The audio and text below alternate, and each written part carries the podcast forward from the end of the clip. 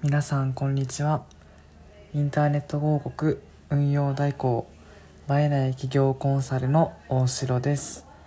今日も僕のポッドキャストを聞きに来てくださり誠にありがとうございます。今回の放送は秘宝1万人フォロワーを達成した人が陥る3つの罠というテーマでお話ししたいなと思います。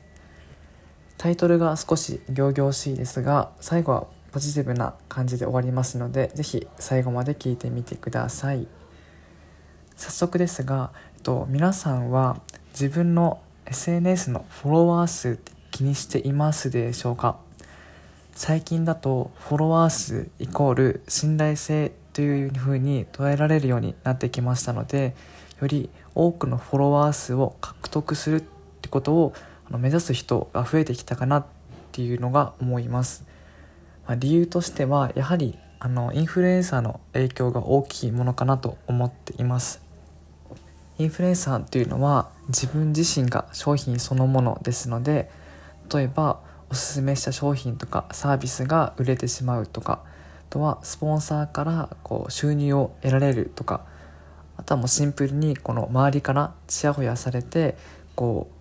有名になるっていうことって感じでやっぱりこの今放送している2023年現在でもあの多くの方特に若い方のあの憧れのあの的なのかなというふうに思っております。しかしあの毎日こうコツコツとですね発信活動を続けた人たちがあの陥ってしまう罠っていうのがあることもご存知でしょうか。ということで今回の放送ではと1つ目1万人フォロワーを達成した人が陥る3つの罠ですね。で続いて2つ目が発信を始める前にやるべきたった1つのこと。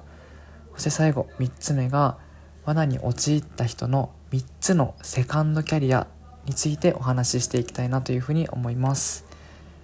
より多くの、えっと、影響力と同時にあの収入を増やしていきたいっていう方には仮にインフルエンサーじゃなかったとしたりあと1万人フォロワーがいなかったとしてもあの参考になるポイントがあるのかなというふうに思いますので是非最後まで聞いてみてください。まずはじめにですねタイトルにもあるこの1万人フォロワーを達成した人が陥る3つの罠についてサクッとお伝えします。1つ目が、えっと、そもそも売る商品がなかった。で2つ目がコンコルド効果、まあ、サンクコストが働く。3つ目がフォロワーが全くお金を使わない。こちらの3つの罠になります。1つずつ説明していくんですがまず最初の1つ目。そもそも売る商品がないですがあの1万人フォロワーを達成した人が陥る罠の一番多いのがあのそもそも売る商品がなかったっていうパターンなのかなと思っております、まあ、具体例としてあの1万人フォロワーを最近達成したあの僕のあの友人の話をしてみたいなと思います。彼はですねあの暇さえあればいつでもこの次のこの海外旅行先を計画しているような本当に熱からの海外旅行、まあ、大好き人間なんですよね。で、まあ、彼はあの今まで訪れた国が40カ国近くあるらしくあの英語はもうネイティブ並みの発音でペラペラと話すことができますそんな彼がですね最近あの X に力を入れているらしくてですね毎日こう海外ネタに関する発信をしているとのことでした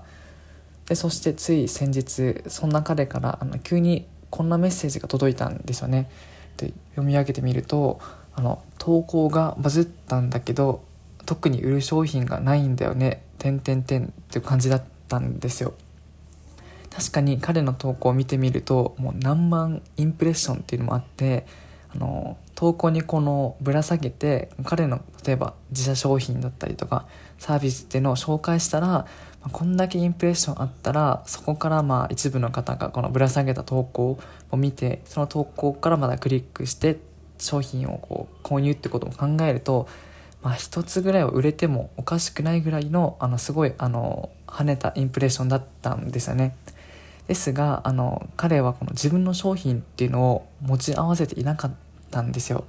それで結局、あのまあ、彼の善意でですね僕が運営しているこの「蜜の森」っていうこの EC サイトがあるんですがこちらの EC サイトで販売しているこの生ロイヤルゼリーをあの紹介してもいいけどどうってことであの彼に紹介してもらうことになりました。するとこれが本当面白いことにあの彼に紹介してもらった次の日にですね本当に商品が1つ売れたんですよ。で僕の商品ってあの生ロイヤルゼリー単価が、1万円から2万円しますので、まあ、1つ売れたって結構な額じゃないですか。この例から分かる通りありどんなにこうフォロワー数を獲得して影響力が備わったとしても自分の商品がないと売り上げにつながらないんですよね。シンプルに。うん、であのインフルエンサーの発信を見ていると分かるかなと思いますがあの必ずあのフロントエンドとバックエンドに分かれているはずなんですよね。フロントエンドっていうのが、まあ、あのフォロワーの役に立つ有益な情報でしてバックエンドっていうのが、まあ、自分の商品とかサービスになります、まあ、つまり自分の商品を買ってくれそうな人を集客するために発信をしているっていうのがま発信活動を通してこの商品を売る流れですよね。なのでより多くのフォロワー数の獲得を目指すその前にまずは自分の商品とかサービスを作っておくってことが大切になります。続いて1万人フォロワーを達成した人が陥る罠の2つ目がコンコルド効果別名サンクコストが働くです。こちらもまた僕の別の友人の話を共有したいなと思います。彼女は、えっと、カナダに住んでいる方でしてこのインスタグラムにて、まあ、毎日毎日このカナダの生活に関する、まあ、お役立ち情報をあのアップされているんですよね。で彼女の場合なんですがこうすごく優秀な方でしてインスタグラムからこのブログに誘導してそこのブログに貼り付けてあるこのアフィリエントからこうあのうまく動線をつなげてとっても上手にこのアフィリエイトでマネタイズしているっていうような感じだったんですよね。ですがこの毎日発信している、ま努力量に比べてこう稼げている金額が見合っていない気がするとのことだったんですよ。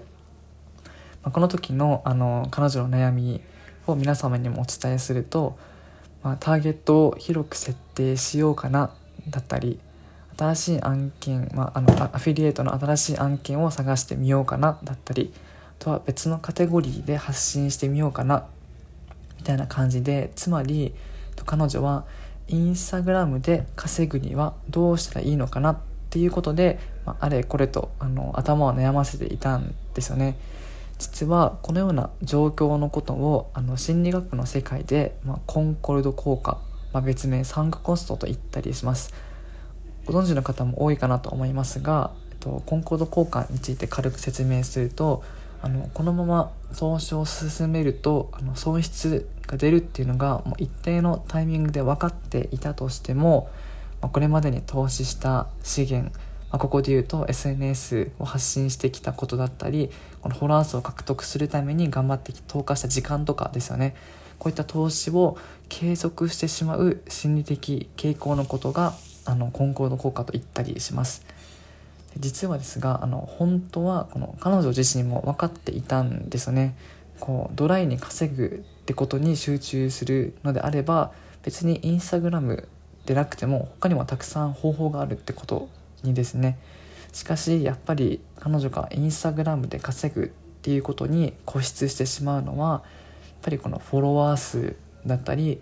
育ててきたアカウントだったりあとこの信頼性ですよね。こういったもののあのこれまでの積み上げてきたものがあるからだと思います。影響力をつければつけるほどこのこのコンコンコルド効果サンクコストが働きますがやっぱりここは冷静にこの目的と手段っていうのを整理しておく必要があるのかなっていうふうに思います。仮にネットで稼ぐっていうのが目的であればインスタグラム以外にも他にも様々な方法はあるのかなというふうに思います。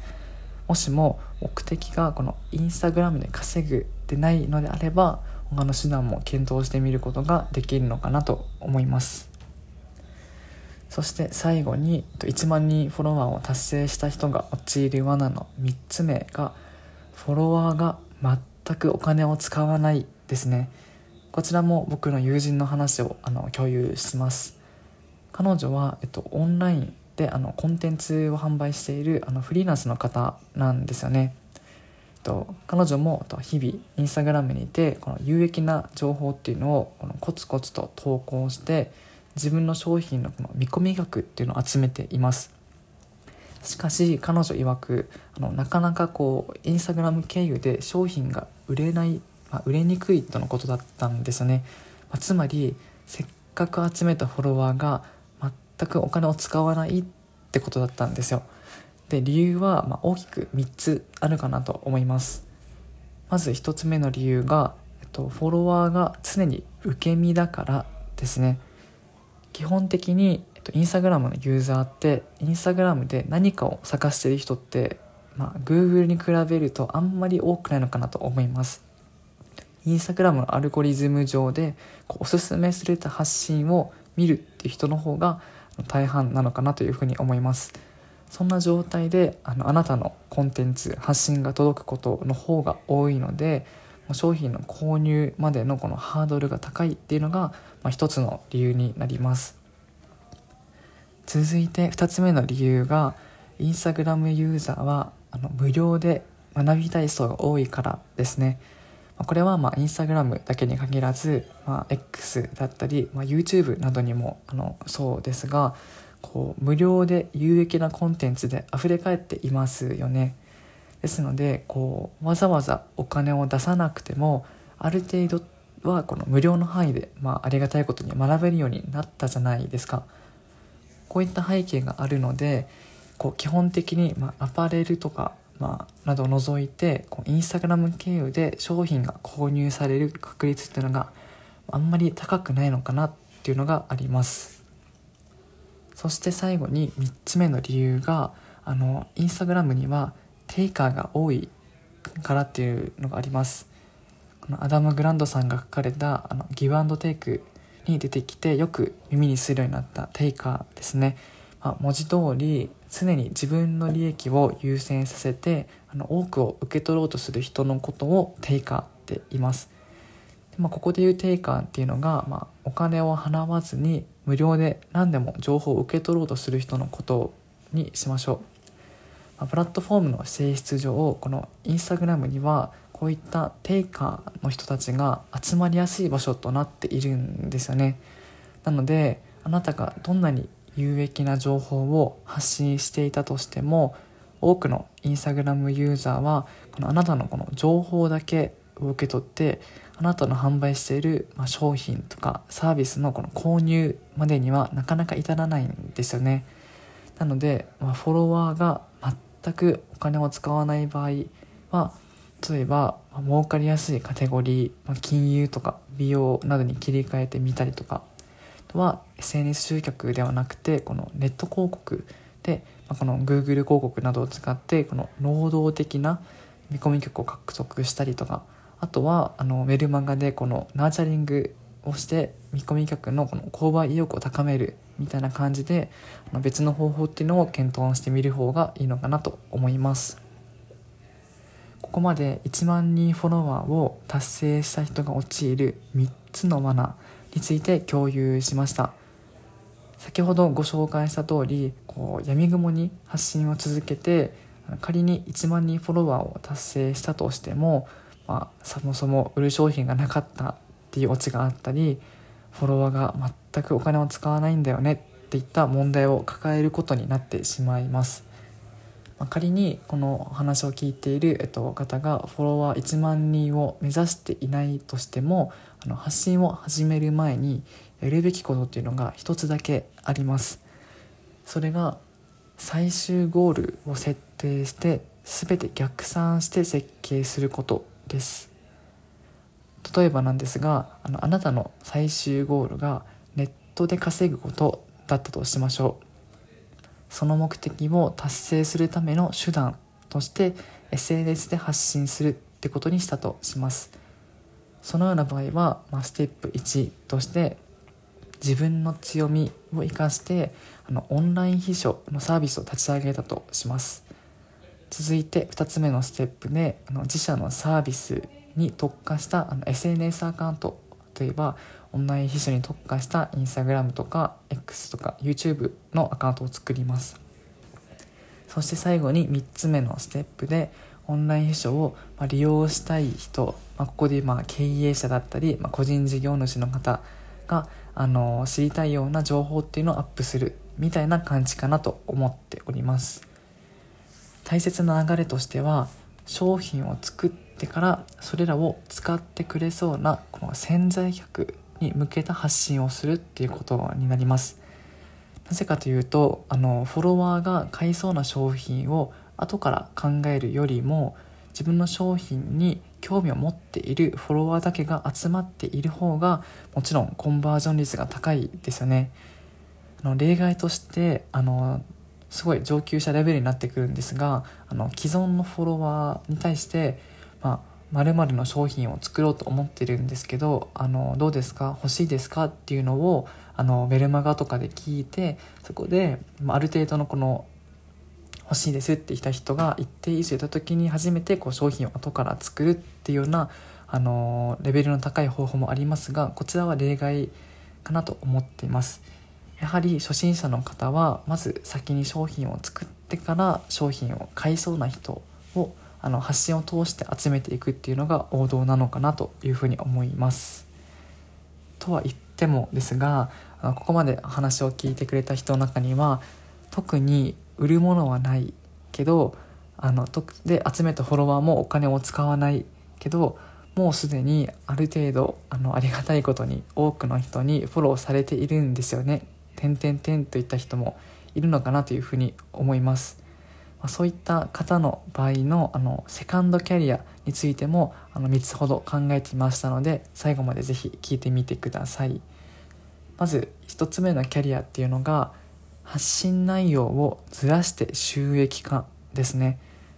例えばですがあのあなたが外国人のあのパートナーの方と一緒に海外で暮らしていて現地のあのお得情報について SNS で発信していたとしましょうあなたのフォロワーはお得にお買い物したい人ですのであの傾向的にはあんまりお金を使いたくない人たちが集まっているはずなんですよね。そういった場合はあのあなたの強みを生かしつつ発信内容を儲かるジャンルにずらして収益化を狙うこともできるのかなというふうに思います。具体例としてはこの自分が外国人パートナーと結婚したこの経験をもとにこの婚活アフィリエイトに切り替えてみるのもいいのかなというふうに思います。えっと大城調べによりますと婚活アフィリエイトの中にはなんと単価があの3万円ほどのものもありますので1件コンバージョンされると3万円入ってくるじゃないですか。なので SNS の発信からこううまくこう動線を作ってって SNS からまブログ記事でブログ記事にこういったアフィリエイトリンクをあの